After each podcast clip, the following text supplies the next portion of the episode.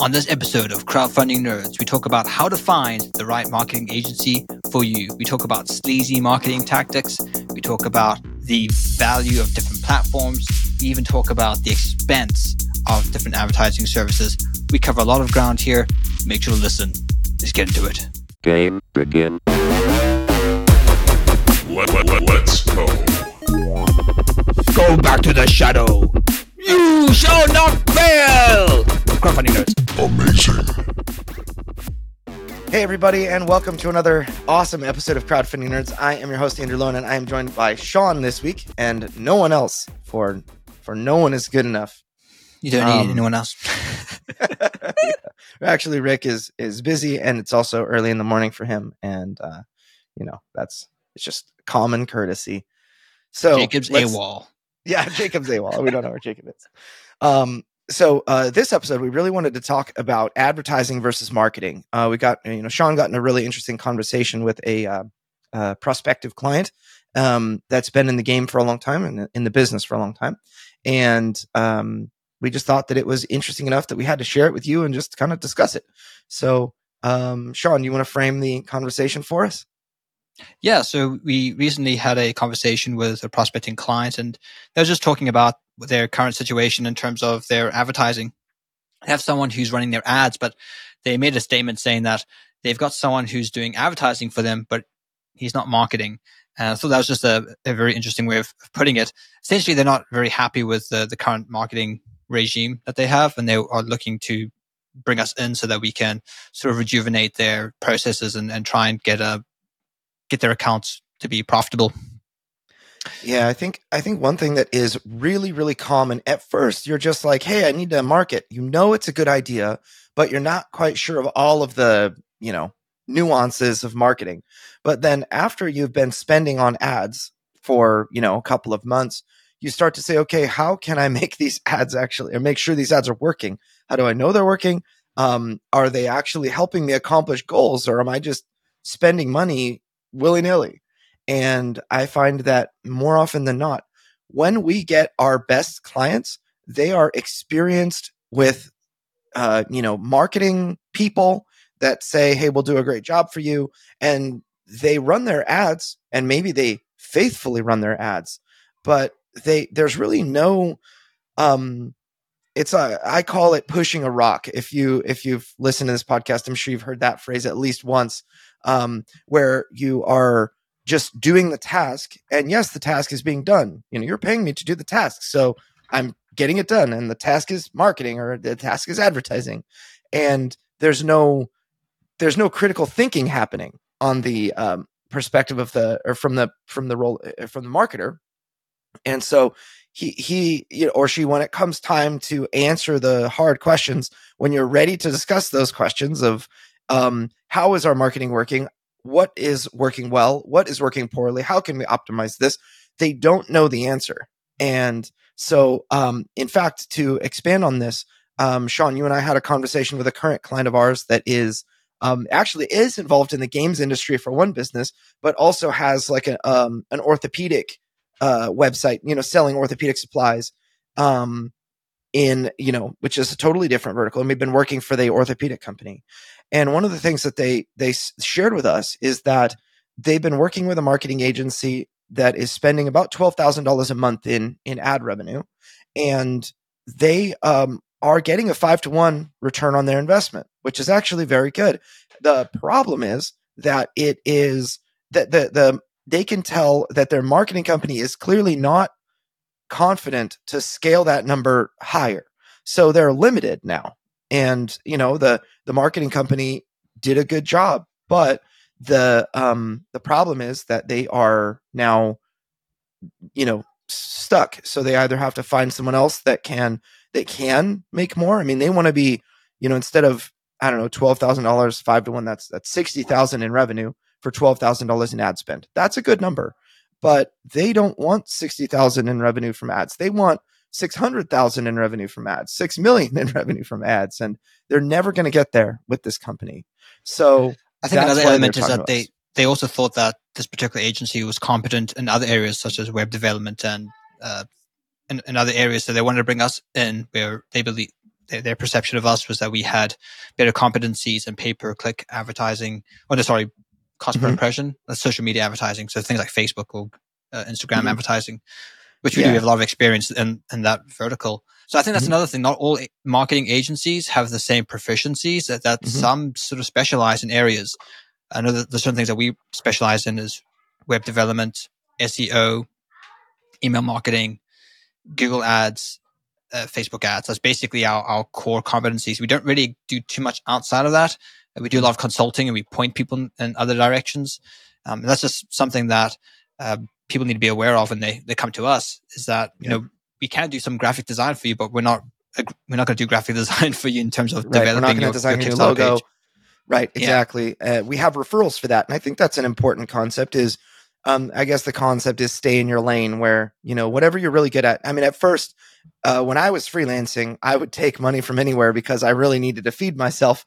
And then as I we grew into an agency, um, you know, we we're you know we have a half dozen staff now, and we can be really good at a few things, and we don't need to take on strange work. You know, like if somebody was like, "Hey, I really need you to um, be the project manager for my Kickstarter. I need somebody responding to comments and doing things like that." That's something that we don't do because if we did that, we could make some money in the short term from that one person, but then we're actually not very well set up to to manage that. So it would be like me personally spending a bunch of my time doing it because I understand how to, you know, talk to people and whatnot. But I, my time is actually much more efficiently spent working on ads and and and doing other things. So um, over time, it it just makes sense to specialize and to not be all things to all people. Uh, which is, you know, I, many of you guys know what um, the GameFound and Kickstarter are tr- and and BackerKit are trying to be all things in addition to being a um, crowdfunding platform. They're trying to be pledge managers. They're trying to be marketing companies. They're trying to be you know all the things, and and that's actually you know shipping hubs. And I think that's a huge mistake. They're just they're just saying you know hey everybody come to us because we'll do everything for you. That's what they want to say. The problem is that they're not going to be very good at doing any of those things. Um, they're going to be, act, you know, actually, I'll, I'll rephrase that. They're going to be really, really good at doing a few of those things, like BackerKit as a pledge manager. They're going to be excellent at that. They've they've really set themselves up for that. They're trying to become really competent as a um, crowdfunding platform, but you know, the, also they mark they do marketing and and and everything like that. And I I find that you know it just it's um becomes suspect when a when a company tries to do everything. And so we've made the decision that we don't do everything. And um, you know, sometimes that means we say no to to money. Um, other, you know, and I, but I think in the end, everybody's happy if we can just refer a, a competent graphic designer, a competent project manager that we trust, which by the way are in short supply. So if you if you do project management, um, you know, or or you know, design Kickstarter pages and that kind of thing, that might be something that we could talk about um, to to refer you. But um, it it's something that I I find valuable when you have someone who you can trust as an expert in their field. Um, you can also trust that person's referrals. So uh, I guess that's a little bit of a tangent, but hopefully it's it's helpful. So um, so yeah, you know, Another thing to bring up when whenever we have these sort of calls with prospecting clients and they're talking about, oh, we're working with a current agency, we're not too happy. I'm, I always approach this with a, a little bit of trepidation. I'm going to be honest because sometimes I think, well, we might not be able to do too much better. They might, you know, plug yeah, us into their out this- systems. what's going on like, oh well, this uh, marketing agency was actually doing a pretty good job, and there's not much more we can do to improve. And this client has very high Mhm. expectations, or it could be a problem with the product and and those types of things. But I, I know with one of the clients we met with this week, there was clearly problems with their uh, e-commerce store. It wasn't really set up for sales. I can understand why, even with really good ads, they're not making conversions because their Mhm. their sort of website has wasn't really designed or set up correctly. I think in order to make Mhm. conversions profitable with Facebook ads. And Another thing we've to had keep that in mind is that conversation actually, you know, with with with clients where you know when when um when we take on a job, we consider it that you're paying us not to push a rock, but you're paying, you know, or do the task. You're paying us to critically think as we're doing the task. So sometimes that means hey, these ads are, you know, just before we even get started, ideally, you know, the ads are not going to perform as well as they could if your website stays the way it, you know, it, it currently is. We need to make some serious changes to the website in order to actually stand a chance to be profitable. We could always just give it a go if you've never run ads before. Who knows? Maybe, you know, the game will do well and people will like it and you'll make money and that kind of thing. And then we can up, you know, revamp the the product page or whatever needs to be updated um like as we go. But there's always that likelihood that you're just going to not I mean, why spend a boatload of money when you're when you clearly know that major work needs to be done in order to bring your site up to par, you know? Um in fact, that's actually something we did with Deliverance where we had a nice looking website. We redesigned our website and we we launched it I want to say in like September and we had a problem with uh, you know we were using a um, a WordPress builder that we commonly use for our landing pages, but with a full on website, you can I mean you can make it look really good. The problem is that with that builder and WooCommerce, pages were taking five, six, seven seconds to load, and that's not good. That's not a great e-commerce experience, you know. Um, so I mean, I think I want to say Amazon for every 0.1 seconds of additional load time, they lose half a billion dollars um, in revenue uh, for their website. So you can imagine what five to seven seconds. I'm sure it's actually an exponential curve where if, if it took five to seven seconds to load a page, Amazon would make no money. Um, mm. So the uh, or or you know less than half of what they currently make. So the um, uh, what I find is that the um, uh, the the where, where deliverance was short was that load speed. And so we actually revamped the website, made it I basically gave my my web developer the the instruction to make it exactly like this, just don't use that builder, you know? And um so a lot of the creative thought was taken out of the equation and it was like, all right, just get it done and and it took about a month and we revamped the website and that site loads so fast. That was so important because when we started running ads, you know, we'd have hundreds of people going there every day and uh, you know, it just it would have it would have crashed and burned. We wouldn't have made nearly as much money as we did during the holiday season. You know, we, we were able to to pull in like a thousand dollars in in sales um, during the holidays, and that would not have happened if we stayed with that that current site, even though it looked good. You know, there were other problems. And it's important to optimize because one thing people need to understand is that uh, when it comes to e-commerce, Facebook ads are expensive. You, know, you could be paying anything between uh, five to twenty dollars just for a single sale. So you really want to make sure that everything is as optimized as possible because it costs a lot of money to bring people to your site and to get them to eventually convert and, and make a purchase. Mm-hmm. So you want to make that experience as seamless as possible, and mm-hmm. it's going to ultimately improve the results on the back end and means that you have to spend less to acquire more. This is really the, the goal of optimizing these things. Another thing to mm-hmm. keep in mind is that sometimes it just requires a strategy change. I know we're working with one client and they were sending, they had a late pledge set up on Indiegogo and it just wasn't really configured well for uh, type Facebook e-commerce sales.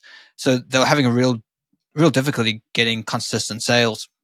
Mm. So I suggested, look, you're you're nearly going to release your product. You get sort of at the end of your pledge manager. Why don't we switch to email capture, and we would just capture emails, and then we can announce when the product is actually live.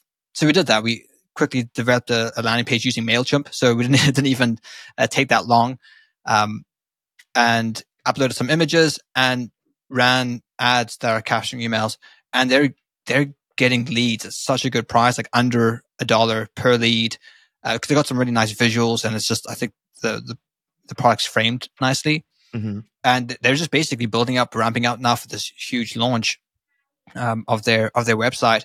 And so there's an example of where something wasn't working, and then understanding that well, changing strategies might be a better way. And I've, I've noticed that with Facebook mm-hmm. as well, is that sometimes using Facebook as a great way to obtain prospects and then using something like email marketing to then convert them is, is better. It's something to do with buyer behavior on Facebook. People's mm-hmm. buyer intent is quite low.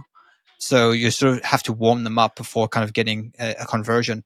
So email capture is a great way, a great system to use Facebook ads. So I'm pretty confident that when they, when they launch, that they're going to uh, see a lot of conversions. But another thing that's allowed us to do is that we, we've now been able to test a whole bunch of audiences that we wouldn't really, because now we're, we have different KPIs to capture emails. And we're able to see which demographics are moving the needle more so that when they eventually do launch their store, we'll have all this data, all this information on which de- demographics, which interests, which targeting has produced the most emails and will likely then produce uh, more purchases uh, later down the road. So it, has been helpful in that way to sort of strategize for the launch of the, the website down the road. Yeah, and, and that reminds me of something that uh, we dealt with early on, where we actually had a, a client that had a, a product that made you know high six figures, very high six figures in their crowdfunding campaign, that was clearly in high demand, and the website was good. We would we sent people to the site using Facebook ads. We targeted correctly. We were looking at the ads, and we were just not making the sales that we had hoped we were we would make. And um, so rather than saying, okay, let's let's you know dial down the the cost per click, let's make sure that cost per click is as low as possible. And that's not a bad thing to do, but it's it's actually not addressing the problem. the The problem is related to well, we're sending people there and they're not buying. So whether the cost per click is 40 cents or 20 cents or 10 cents, um, we're getting buyers at like a hundred dollars or a, a click or a hundred dollars a conversion. So uh, for a for a ninety dollar product or whatever. So if we just you know cut the cost per click in half, it would still be fifty dollars to get a ninety dollar sale, which is which is not good. Like we we have a, a clearly a, a, significant problem. Um, and it actually ended up not being related to the website at all. And uh, we've talked about this in, in the past, but um, this particular client had, uh, you know, sold lots of games into distribution. Those games were all purchased by, well, many, many of them were enough of them to be a problem. We'll put it that way. Were purchased by deep discounters that were selling on Amazon. So while we were uh, selling a product for ninety dollars on the uh, client's website, that also cost you know charge shipping. Um, these deep discounters were selling for like seventy five dollars on Amazon Prime. So, you know, which is free shipping for anybody that has a Prime account. And so what we were doing, what I noticed was that we were selling for that Amazon person. So they were buying the product at, you know, whatever it was, retail cost. And then they were deep discounting because they were just a an internet discounter and they were leveraging the fact that we were, you know, spending whatever it was, lots lots of money, you know, over a 100 bucks a day on on ads and sell you know what a customer customers are smart. They're going to get the best price for for an item and you know buy in the most convenient way for them. So they um would go to the website see the product say wow this looks really interesting. And then what they do is they google it and look for the best price. And everybody's finding that amazon listing or or of course they can look on amazon directly as well. And they're buying that. So we saw those people go from 100 units down to like 10 and then re-up their their stock because it was selling very well. And um, that's where all the conversions were going. So in some cases it actually has nothing to do with the website. It has everything to do with the overall strategy. And we were able to sniff that out and it, it ended up that you know we just had to stop the the advertising because there was um there was no there wasn't going to be a sh- in in the short term there wasn't a solution to that you know we had to uh, you know, our client had to kind of work through what they were doing and figure out a, a different route forward, and um, which I which I think that they've done. Um, and uh, so anyway, that's that's something that you know you might want to also consider. Just throwing throwing money down the drain is something you know. Marketing will take all the money that you have. It, you know, if you have a hundred bucks a day, if you have ten dollars a day, if you have a thousand dollars a day, marketing will take all of that money the key is in making sure that you made more than you spent uh, by enough of a margin that you don't go out of business. So, or don't, you know, waste a bunch of money and, and, and not understand where, where it went or why. So, um, maybe that's yeah, a good and, segue. And for like Amazon, you really want to make sure you have a map uh, set in place. I know Jack Dunbar has been on the podcast before and he's spoken about this, how you can, yep. um, but the, then you also sort of need the, the legal Mm-hmm. You need to be brand registered. It. Yeah. Yeah. So you, gotta, yes. and you have to be willing to send sort of uh, not so friendly letters to people saying, "Hey, cut that out." Yep. Yeah, yeah. I I think that you know nowadays I feel that every board game company, every you know publisher needs to have a um, a strategy that sells direct to customers. I Mhm. think you know what I find is that many customer or many companies that are established are selling into distribution. This is kind of the classic model, we'll say, where you make a product, you you sell to early adopters on Kickstarter or like Stonemaier Games or other companies like that will do pre-orders directly on their website and you um and then you sell the the remaining stock into distribution where distributors sell to retailers and you're going to make a small piece of that but you're going to sell many um many more than um than you would direct. So a lot of the time the emphasis is on selling to distribution which is like the land of milk and honey for for every publisher. But what i'm seeing is that nowadays you know i mean you know th- those publishers will oftentimes have you know to, unless unless you're again doing uh you know pre-sales on your site like you know um, stonemaier games does or whatever you're going to make typically less than 10% of your revenue from selling direct. A lot of the time you're going to make money through selling uh, maybe maybe on i don't know if i could count amazon in selling direct unless you were the one that dominated amazon for your product but um, a lot of the time that money is being uh, earned through distribution and earned through kickstarter which i'm going to separate out. So let's let's separate out pre-sales and just say okay you've got a product now you need to sell it. Um, how are you going to sell it? And i think that direct is one of the main areas that companies are going to start to see uh, meaningful revenue increases if they really find a way to focus on that direct sales. Um, you know i think you should have a direct sales channel that's 20 30 40% of what it is that you uh, currently make. And um, because really bottom line is you need to be the one to drive your sales. You need to be the one to drive interest so that distribution wants to pick you up that retailers want to buy your your products and and that sort of thing. And if if there's if you know distribution will receive your products but they're not going to go above and beyond to sell your products if other products are selling they're just going to buy less or maybe not buy from you next time if your products don't sell. There has to be demand out there that you are responsible for creating in the end as the as the CEO or the brain behind your your company. You're the one that's responsible for making sure that your company survives succeeds thrives and all all of that. So um I know we were recently talking Yeah. to Grey Fox Games, and one of their strategy was when they go to Kickstarter, they they only sell uh, to retailers the core games, but then all their expansions and then any bells and whistles right, like in the terms of retail Kickstarter. version of the game versus the deluxe version of the game right Yes, yeah. So Mhm. if you want to get the expansion, if you want to get the improved components, you have to go to their website and order from them directly. And I think that's that's a pretty good strategy. Where you're sort of hitting both. You're kind of getting your name out there in terms of Mhm. distribution and seeing your games in sort of local friendly game stores. But then you're also giving people a reason to go to your store and pick up your expanded edition, and uh, particularly if they're they're fans of the series and they, they want all the things, then Yep. you, know, you can very easily just put your website uh, in your rule book and get people say, hey, the expansion is like Lego does this, right? My my son got a bunch of Lego for Christmas, and like he now is hounding me because in this little Lego present, he's got all these uh, advertisements of Lego. And he's like, "I want this for my birthday, and I want this, and I want that." It's like, Yep. okay, well there we go. There the ad works. So I think publishers need to do this. Like, and that like the last page of your rule book should be a big ad of all your other stuff Yeah. that you that you offer. Say, hey, go to our website and pick all these things up. yeah a lot of the time people have inserts in their in their boxes that advertise their other games also um i've seen companies use the sides of their box uh, like the inside of their box uh so the box bottom the inside cover uh or i don't know anyway you guys know the box bottom the side the side walls on the, the external side walls of the box bottom. There you go i did it. Um each one uh, advertises a different product. And i think that that's a clever way to kind of um, share more and try to kind of increase your share of customer i guess. If a customer buys one product from you um, that's good. But if they buy two then that's way better.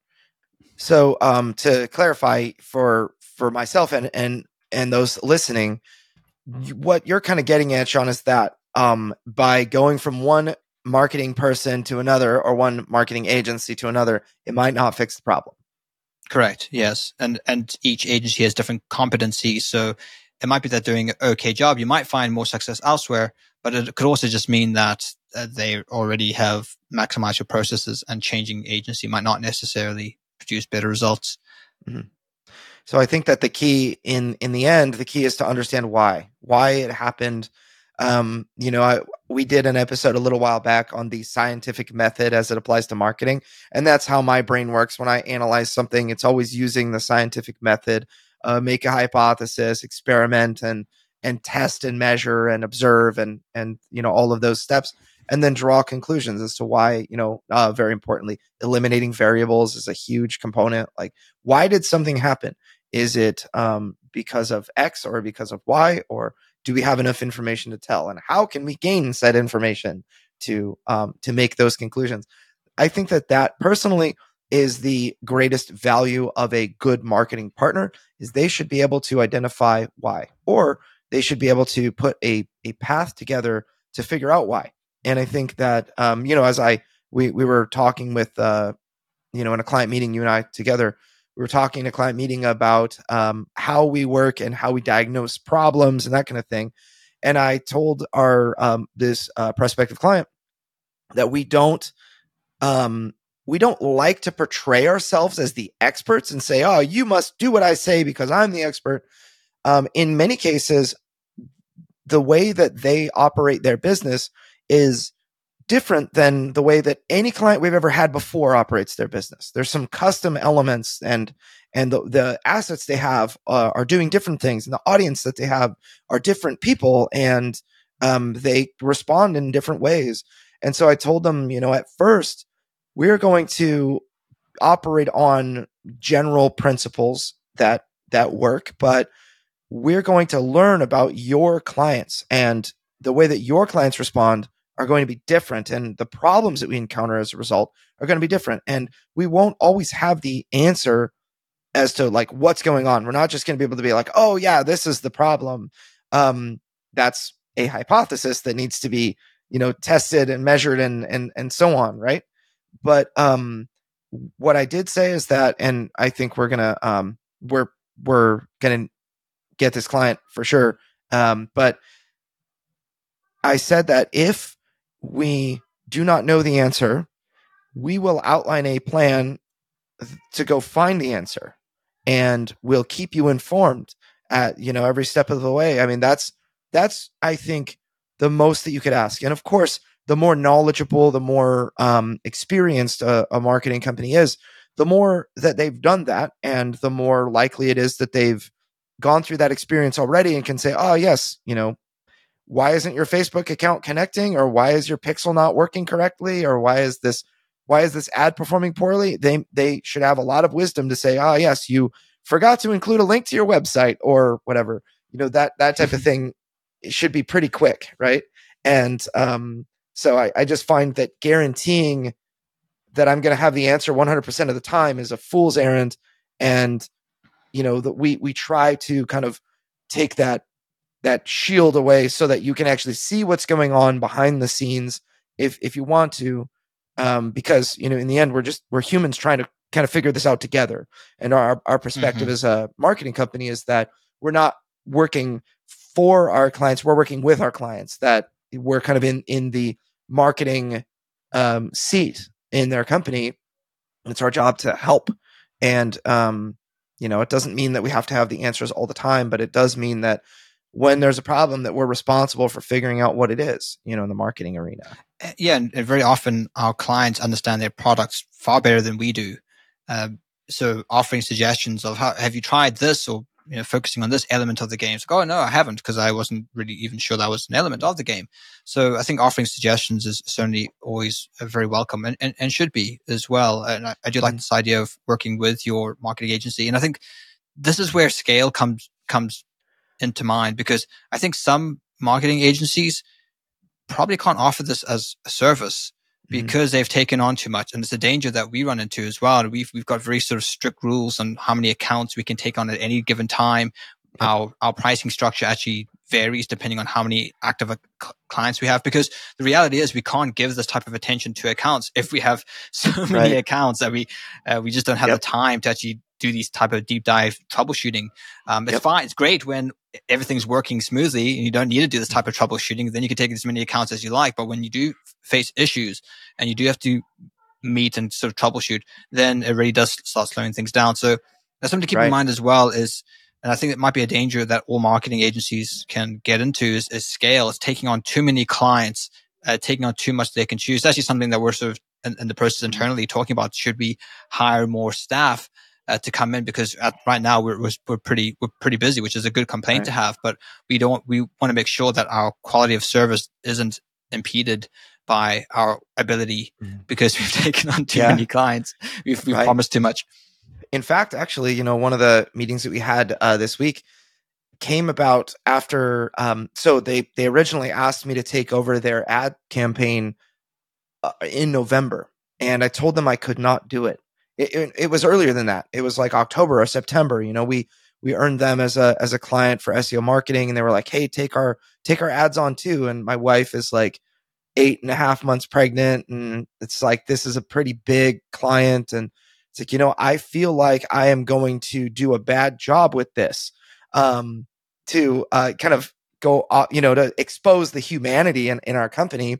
I, I told them no, we can't take you on right now and that you're going to have to work with you know the the company or your current company or you're gonna have to find another agency to to do your paid ads because if we took you on, it would be a lot of work for us. And I personally have to be involved in a lot of the, you know, uh, Google ads and um, other things like that. You know, just to onboard a big client, it's going to require time from me. And so I told them we couldn't do it. We're just not in a place where we're where we're, we would be able to do that. My wife is too pregnant, and also, you know, October November, December, that's when Deliverance was releasing. And I knew that it would be a crazy amount of attention required from me. And um, uh, so I just, I told them that we couldn't take them on. And, um, and you know, my hands are tied. Jacob hands are tied. So it's not like there's mm-hmm. other staff that can jump in and take on a, a larger account. Right. And so I, but I did say we want to take you on. We just can't do it right now. And they, they said, okay and then you know they're working with uh, Rick Rick on the uh, SEO side, and they're really happy with him. He's doing a really great job. And and in one of their meetings, they were like, "Hey, is is Andrew free now? Can he take on you know work now?" And it just so happened to be the the week that I you know my my baby's like eight weeks old, and and things are much more stable and I'm back full time now. And Rick was like, "Yeah, he can," you know, and and so we connected, and um, I think that that in in the end it was something that they appreciated that they they were like, hey, if if Andrew's going to take us on, it's because he's able to do it now, and it it gave more um, credit to to you know just I don't know we, we were honest about what our our capacity was, you know, and um, it made them very confident in in our ability to do the work, you know, uh, when they came back. But you know, we we risked losing that client as a as a potential source of revenue, but in the end, I think that it's it's a bigger mistake to get two three months down the road and underperform for a client and uh, hurt our reputation. But we made a little bit of money. But you know, it's it's you know we did a bad job for people, and I, I think it's that's a worse scenario than just not taking on the the work. You know, yeah, I think and trust is a huge issue when it comes to or uh, trust is a key component of any of taking on any mm-hmm. marketing agency because I suppose anyone can sort of hoodwink someone and you know mm-hmm. promise the world and then like oh sorry well it didn't work out and well we got your yeah. money now thanks. Yeah. And I, I, know that we I've been on sort of prospecting calls with uh, clients and I've definitely lost the the the lead or lost the the deal because I've just been honest and saying, look, this is this is the uh, results we tend to see with this mm-hmm. type of product, and you can just see the mm-hmm. blood drain from their face. They're not happy with that. Well, I'm not going to lie to you. I'm not going to, you know, flatter you or or promise something that you know. I say this is the typical results that we see, and it might be different for you. Uh, what what we can guarantee is that we work mm-hmm. hard, and this is we have a proven process, but I I can't guarantee that you're going to hit a certain you know result. Uh, but yeah. what I can promise is that we will work hard with you, and we will we will troubleshoot and then that, that some people are fine with that, some people are not. They want to, you know, they kind of want guarantees, and some people they, I, I think they kind of want you to fawn over their product and say, "Oh, it's mm-hmm. so amazing! What a great idea!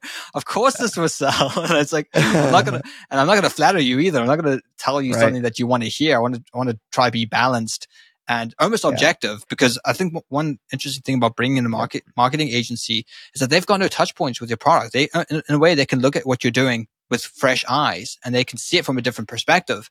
And I think that's very important that they able they're able to apply this sort of uh, mm-hmm. apprehension, I suppose, to to what you're doing uh, without any kind of previous emotions Im- right. Im- impacting that decision process, so that they mm-hmm. can use your information, which you're very close to your product, but then they can also bring in their own and say, well, actually you need to kind of reword this or approach it from a different angle because this is how it could be perceived from someone who doesn't have all the extensive background information that you have. And you're just assuming uh, in this conversation. yeah. I, I think that it is to our clients' benefit when we do not fawn over the product. Now, I I, uh, I, will say that there are many products that we market that I do fawn over. Um, one of them being uh, like the Isofarian Guard one of my favorite favorite games. You know, playing cooperative with my wife. Um, uh, make sure you only buy it if you have like a six foot wide table because it's big. Um, so the uh, I, I, mean, technically, playing surface is like four foot by three foot is what's required, but you're gonna have you know other chairs or the floor filled with pro with things you know to you know the the actual playing surface is not the actual the storage surface required but uh anyway so um there are other products that i think are really really amazing and sometimes i see a product i think is amazing and it just turns out that i'm a fan of that particular type of game and it doesn't really resonate with a huge group of people but i love you know like uh, for example i love um, fast solo games that are really interesting. So Gabe Barrett's Hunted campaign that's rolling right now on GameFound is something that personally really interests me. Um, and that's, but that's not the wide market necessarily. You know, solo is fast growing and everything, but it's not something that is uh, generally adopted by the masses yet. So, um, it's important to keep that, that fanboyism in check you know, mm-hmm. for us and just give an objective look. One one thing that I've always been inspired by is uh, actually Jeff Probst from Survivor. Jeff Probst is the host of Survivor, and I was listening one time to a podcast with um, gosh, Elan Elan Lee and um, Justin Gary on on Justin's podcast, Think Like a Game Designer, and uh, both of them, I believe, have worked with um, Jeff Probst on Survivor, and Jeff has it, which Survivor is like 40 plus seasons now. It's it's just it's it, wild. It feels like it's it's survived past you know longer than the Simpsons or something. Um, but the he's the been in his Emma frame, still saying yeah. you've been eliminated. the tribe has voted you out. Seriously. So yeah, so the the thing that they both said that I found amazing was that Jeff Probst is a game designer. So he is a game designer. There are lots of games on Survivor that are that have to be interesting and whatnot. So he'll come up with this game, and then he will. T- it's almost like there, there. He has this superpower. They said is that he will forget that he was the designer of that game, and he will look at it from an like an unbiased perspective. Is this this like he saw it for the very first time all of a sudden. It's like he's a different human. And he looks and, and identifies the problems with it and eliminates a lot of his own games that he makes with the, you know, with like in, in the middle of this like big collaborative effort of everybody working together. It's, it's like something that I've heard. It, I guess it doesn't sound that amazing when I, when I say it out loud, but that show has been alive for over 40 seasons because of Jeff Probst. And it is interesting every season because of Jeff and his superpower. And he is now, you know, a very wealthy human. Um, but I think it's because of that superpower. So um, I, th- I just thought he was the presenter. I didn't know he was actually involved in make, crafting the games. That's pretty interesting. Yeah, so it's it's uh, it's pretty interesting. I mean, it's uh, very um, uh, there's there's a lot of depth there. If it, it would be a good uh, case study one day. So maybe we can move into something that is super related, but it's kind of this conversation of like we we addressed it in the beginning a little bit, but advertising versus marketing, and then related is like being sleazy versus being not sleazy. You know, there there are a lot of people listening to this podcast that are introverts. And introverts look at extroversion as a superpower sometimes. And I find that sometimes introverted people, in fact, I had a conversation with a with a good friend of mine this week about this, where where he was like, you know, I just feel like a a sleazy salesperson and trying to trying to sell somebody with marketing, and I never feel good about writing ads and talking about my products and other things like that. It's just really hard for him to do. And so um, maybe we could start out with like this this concept of like advertising versus marketing, and then we could talk about that that sleazy used car salesman feeling. Yeah, well, I think advertising is something that like billboards do. It's like a billboard company, or Facebook does. Facebook is an advertiser. You pay them money and they display your ad, and they don't really care if it's successful or not. They just they're with the platform. where This is where you advertise.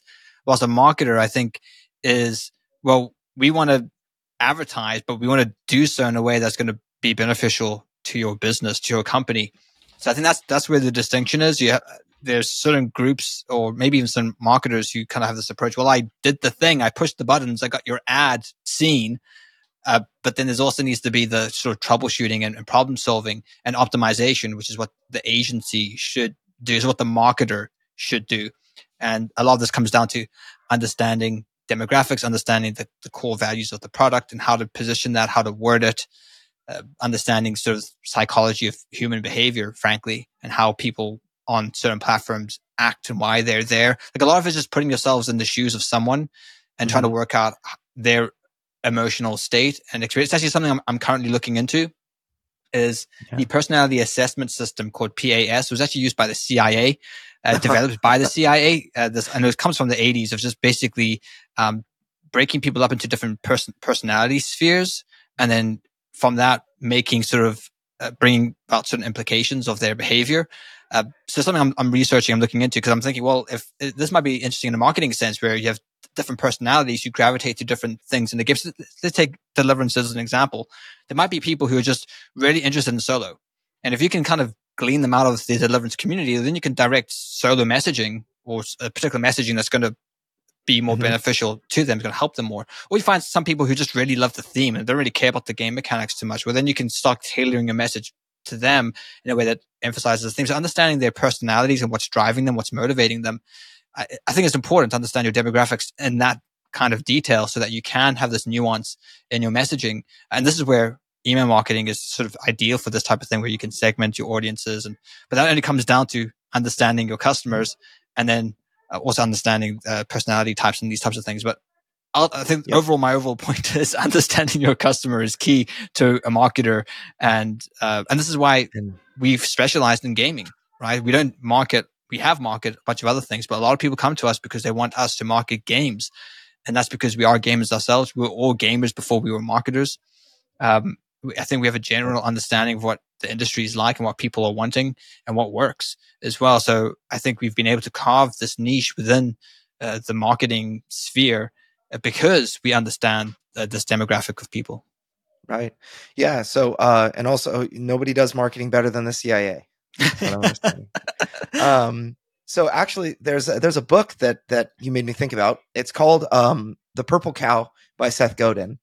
Um, Seth Godin is is an excellent marketing mind and somebody in fact I think he has like a daily blog that he will send via email and sometimes it's only like one sentence but every single you know thing that he writes is is uh, thought provoking and so he has a book called The Purple Cow that pre- presents basically so the, the concept is that if you're driving you know if I don't know if you're in Kansas and you're driving um down the road and you see a bunch of cows grazing um, off to your left, and one of them is purple.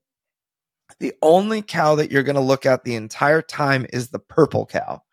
And so the concept is that creative advertising um, is less effective today because of clutter and people not wanting to, like, they, they generally, people like to avoid getting advertised to. So when your product stands out, that is going to make people look. And so the idea is that, you know, you need to produce remarkable products, number one. But number two, you need to target people who are likely to spread uh, the word of mouth about the product. And you know, for for us, like whenever we take on a new client, I need to have answers to three questions. Um, who, you know, what? Uh, I need to know what your product is and that kind of thing. But I really need to know who your customer is, where they congregate, and what I say to them in order to convince, in order to like convince them to take a look. So, um, you, you know, like Sean was saying, you, you have to divide your customers into different groups. Like, what are they interested in? Why did they, why did they look to follow me at, you know, via email or why are they in my social community or why did they buy this game? You know, and they'll tell you if you ask them and they'll fall into various groups. You know, for me, I've got um, people that for for deliverance we've got people that absolutely love the gameplay and how it's super dynamic and you can replay it a hundred times and it feels it actually feels excellent and challenging each time and and whatnot it's got multiple difficulty levels then people can jump into that really punishing difficulty or whatever and then you have other people that are like i just i just like to play cooperative games with my family that are hard to you know that that like that quarterbacking problem that's so common in gaming in cooperative gamings where one person is telling you what to do um that that is minimized in deliverance and there are people that that really love that. And other people really really love the theme and what we're trying to do and the fact that it's a a christian product and that's they're they're something that is good enough that they can actually hang their hat on and show people that's what they like most about it. And then other people you know are just straight up non-christians that love the fact they can explore the theme and that it's it's like a safe way to explore um the uh you know the lore of the bible and that you know that kind of thing. And it's just very interesting. So we have lots of different groups of people and we don't we can't really talk to them all the same you know? That's that's mm-hmm. a, a major thing. And it's like so the the purple cow is is a, a great book to to read for those that are interested in diving deeper into that but um, it's definitely something that um, I, I, would recommend. And I think one thing that, you, that way at least. And one thing that you learned, Andrew, I think was to kind of step back and allow people to come to their own conclusions as well. I, I yes. do think there's a tendency in, in, for marketers to try too hard. Mm-hmm. I, this is actually something I've been thinking about. I've recently finished a book with my my wife uh, by David Wilkerson. It's called The Cross and the Switchblade. If you're familiar with it, uh, no. but it's about this um, minister. He goes to sort of New York and and tries to have inroads into street gangs, and uh, he's having he's having no success with this. And one of these these kind of street kids who's in a gang saying is telling him he's trying too hard, and like that really really uh, impacted him and changed. And he eventually developed Teen Teen Challenge, and um, sort of helped a lot of youths in, in New York.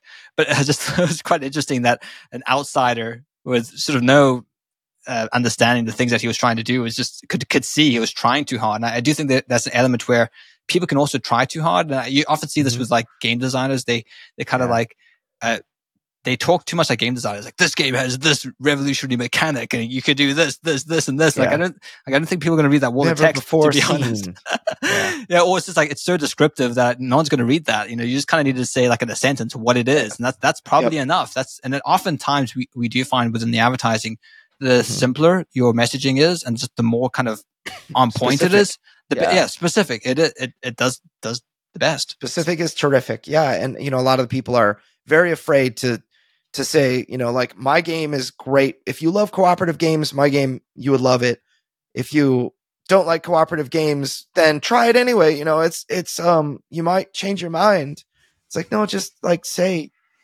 if you don't like cooperative games you won't like this like what's What's wrong with that? Um, you're and and that that's kind of you know brings me into this concept of like the sleazy marketing guy. You know, like if you feel like you know some people listening to this podcast won't feel like this. They won't feel sleazy or anything, but they're making the same mistake.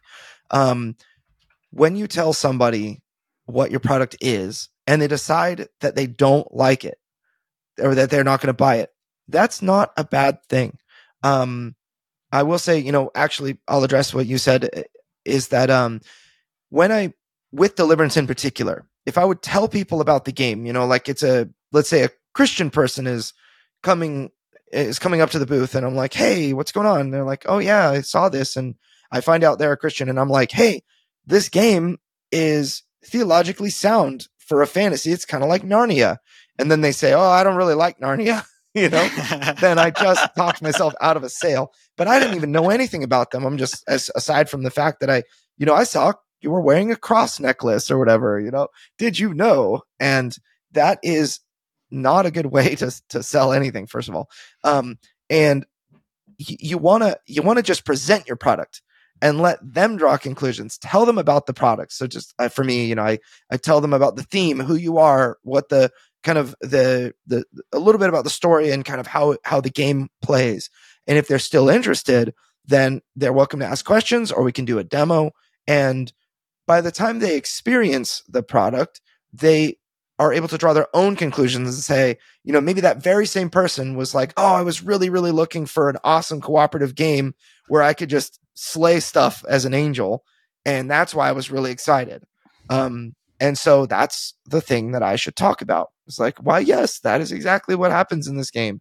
And you're able to just so the the the main point here I want to drive home is that you can help somebody find what it is that they want. And that thing may very well be your product. And when you help them find the thing that they want that happens to be your product, that, you know, them buying it is like you're actually doing them a favor, you know, because they, that's like the perfect experience for them. And so I think that it's, uh, you know, that, that for me, the difference between being sleazy and, uh, and not is, uh, sleazy people try to convince others to buy. Helpful people that are, Mm. that are marketers help people find what it is that they want. And I'm not going to try to, you know, in implant ideas into your head like, don't you wish there was a cooperative game you could play where you could play angels fighting demons? You know, it's like that's not a very that's a very sleazy way to talk, you know? It's like um, you know, like wouldn't don't you wish there's a board game that could get you points with Jesus so that you get a better house in heaven, you know, when you go there? It's like that's I feel like Brian Regan. I'm talking like the comedian, but um, it's that's a terrible way to sell. So you know, it's it's much better to say, you know, like hi, welcome. This is Deliverance is a game about this, and you know, and they're they're they're at your booth or they're looking at your ad and they clicked on it for a reason. Just give them a little bit of information and let them decide what they want to consume from from that point on. Right? Yeah. I think uh, another way of thinking of it, which I find quite helpful, is let's say that you have a friend that comes to your house and they're standing in front of your board game collection. I know, Andrew, right now I can see behind you, you've got all your games. But what would you say to convince me to play one of those games with you? And that's usually a good starting point is that you're not going to say, oh, this is a two to five cooperative game. It takes approximately 45 minutes to play. No, you're going to say, oh, yeah, this game, Terraforming This game Mars. has infinite replayability. this Imagine game is a, imagine a world in which a corporation owns everything. He's commissioned you to go to Mars, and there's all these different. Co- that's how you're gonna explain it. It's like, will we will we terraform Mars? I don't know. Yeah. Let's try. Uh, Yeah, I- that's how you're gonna explain it. You're not you're not gonna explain it in like this robot voice. In terms of almost kind of like put yourself as like a game master, trying to like convince your friends to play certain games, and that's probably a good place to start. Like, how how Yep. would you convince your friend to play Yep. one of the games on your shelf? And that's how you probably should be talking about your game in terms of marketing. Yeah, in fact, I actually uh, just set up a game night um, for like a week from Friday, and uh, with friends that we don't normally game with, but really want to see, and um, inspired by the the Sean the Sean um, you know inviting people into your house challenge. Gosh, yeah, Uh, we've still got to do that because it's like the 17th. we haven't got anything planned. oh snap! I've I've got a I've got a family coming in tomorrow, and then another family coming in uh, next. You're beating next me Friday, own so- challenge. I'm ahead of you. Yeah. yeah, but you inspired me. So, uh, the, uh, you know, everyone's like, yeah, I'd be free for a game night. And then, and then I text, I said, the only question is, do we slay demons? Do we venture through the forest and create houses as cute, as cute animal critters? Do we battle for supremacy in an epic space opera or settle the frontier? Um, you know, and that was, that was what I asked. And it was, you know, it's kind of a fun way to, to say like, I mean, do you want to play a game like Catan? Do you want to play a game like, you know, I don't know, Moonrakers? Root Do you want to deliverance. Yeah.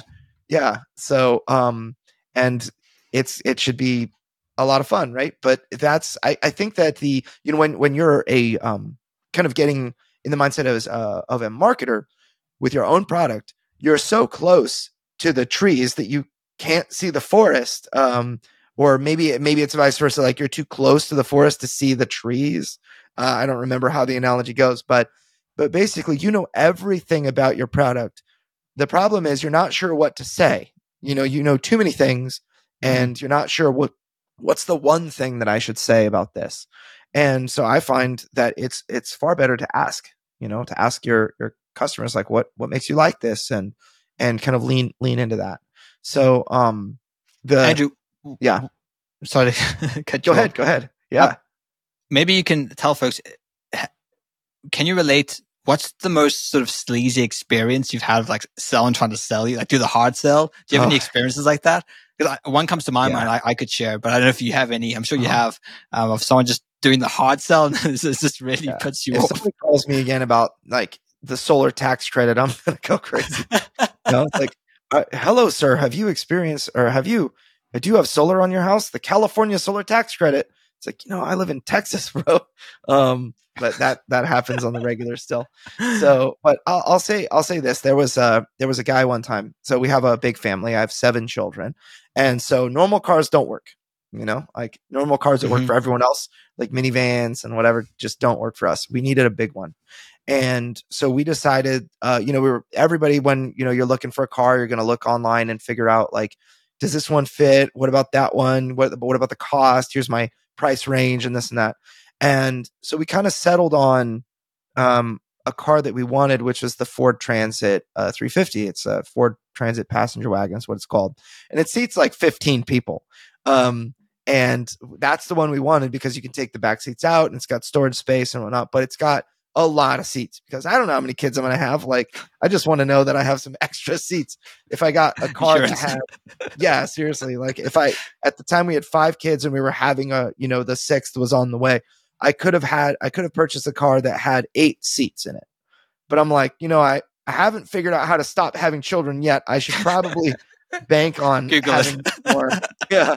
So so we what we did was we um you know did all our research and figured out okay the Ford Transit's the one we want and there was this used car salesman that I knew and uh you know he doesn't listen to the podcast or anything but I I don't want to say his name or anything like that either that was trying to convince me to get a Ford Sprinter or no no no what is it a Mercedes Sprinter van and I'm like, I, I just don't trust the Mercedes Sprinter. It looks like it's going to fall over. It's just so tall that like, wouldn't it just get tipped over in the wind? Like if you turn too sharply, would it, would it, would you flip, you know? And I just told him like, I'm not really interested in that car, but he was trying to convince me to get that car.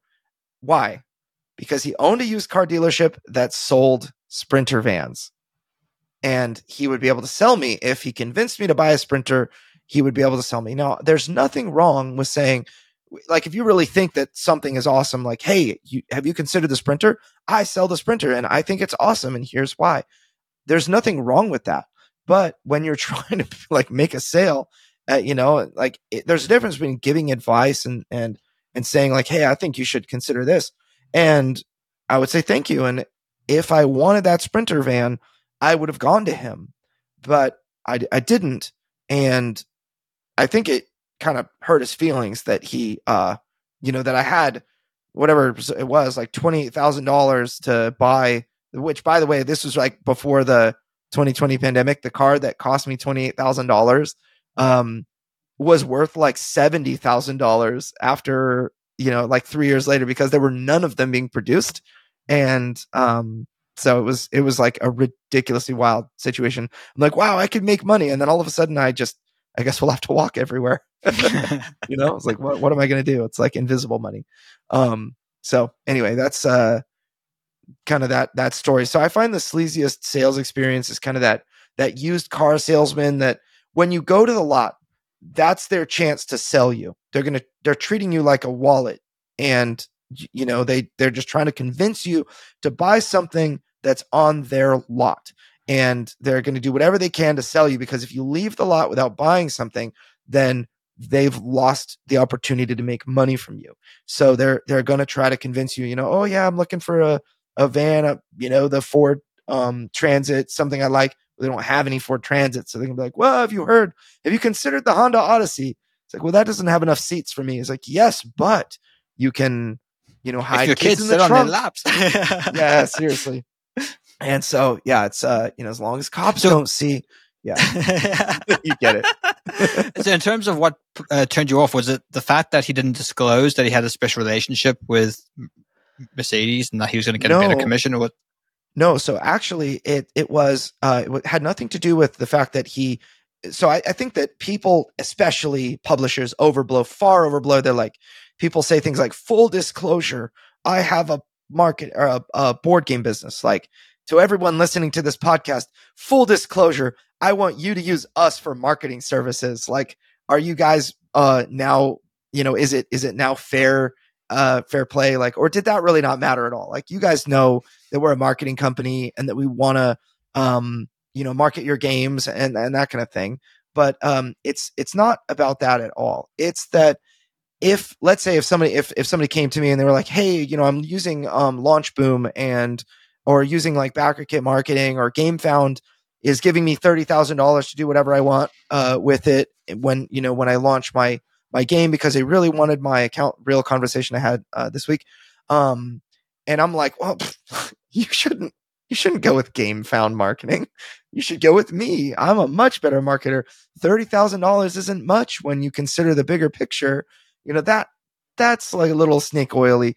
Um, but I'm like, hey, you know, I I do marketing services and I would love to take on that account. And they're like, oh, you know, I actually Gamefound offered us this huge incentive is like, wow, that's a really great incentive. I, yeah, you should jump on not, that. yeah. you should jump on that. That's the only right thing to say. And anything mm-hmm. else would be selfish, you know? So I find that when I, you know, when, when you can genuinely have somebody else's best interest at heart, um, and you, you're like, how can I help this person? That is mm.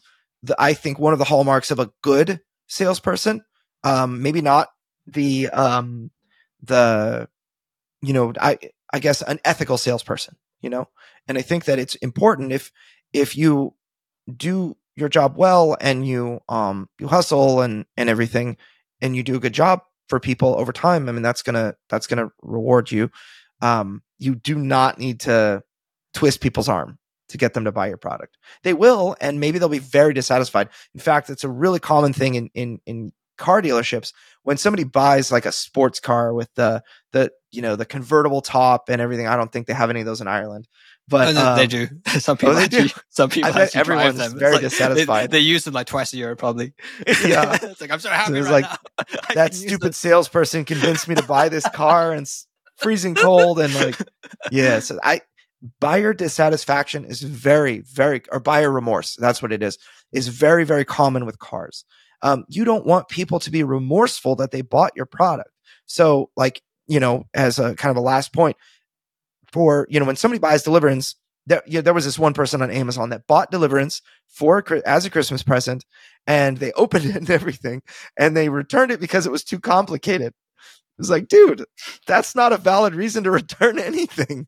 You know, there are there are also people that will return Christmas trees after Christmas is over. And, you know, like to Home Depot, that's like a thing that happens. But um for me, you know, it's it's is it really a massive deal that this person was had buyer remorse and and am I really going to stick it to them and say, "Well, you knew what you were doing when you bought this."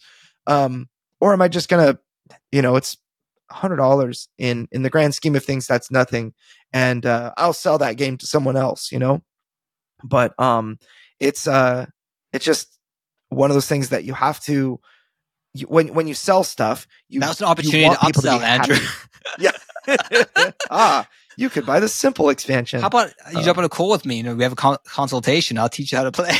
yeah, seriously, like the game's on tabletop simulator. You know, so anyway, yeah, it's uh, it's it's something that I think if you can help people get what they want, uh, you'll get you what you want to. The, in fact, I think a famous person said, probably, probably me, um, you know, but if you help enough people get what they want, you'll get what you want. Andrew, 2024. Sounds like something Gandhi would say. yeah, yeah. I think I think one of the famous salespeople from like Zig Ziglar or whatever said that. Okay. So anyway, have to take your word. Yeah. so uh, hopefully this podcast has been helpful to you guys and um, has opened your eyes a little bit to the difference between advertising and critical thinking or marketing. Um, and um, you know, go out and and make a bunch of money. Uh, Robot Richard, send us out. Well, that's all the time we have for this week's episode of Crowdfunding Nerds. For more resources, articles, and to listen to past podcasts, please visit us at crowdfundingnerds.com. And if you have a crowdfunding question, we also have a page on our site where you can send a message directly to us. Please visit crowdfundingnerds.com forward slash question. And if your question is a great question, we may include it in a future podcast. Thank you all again for listening to this week's episode, and we'll see you next week. Stay nerdy.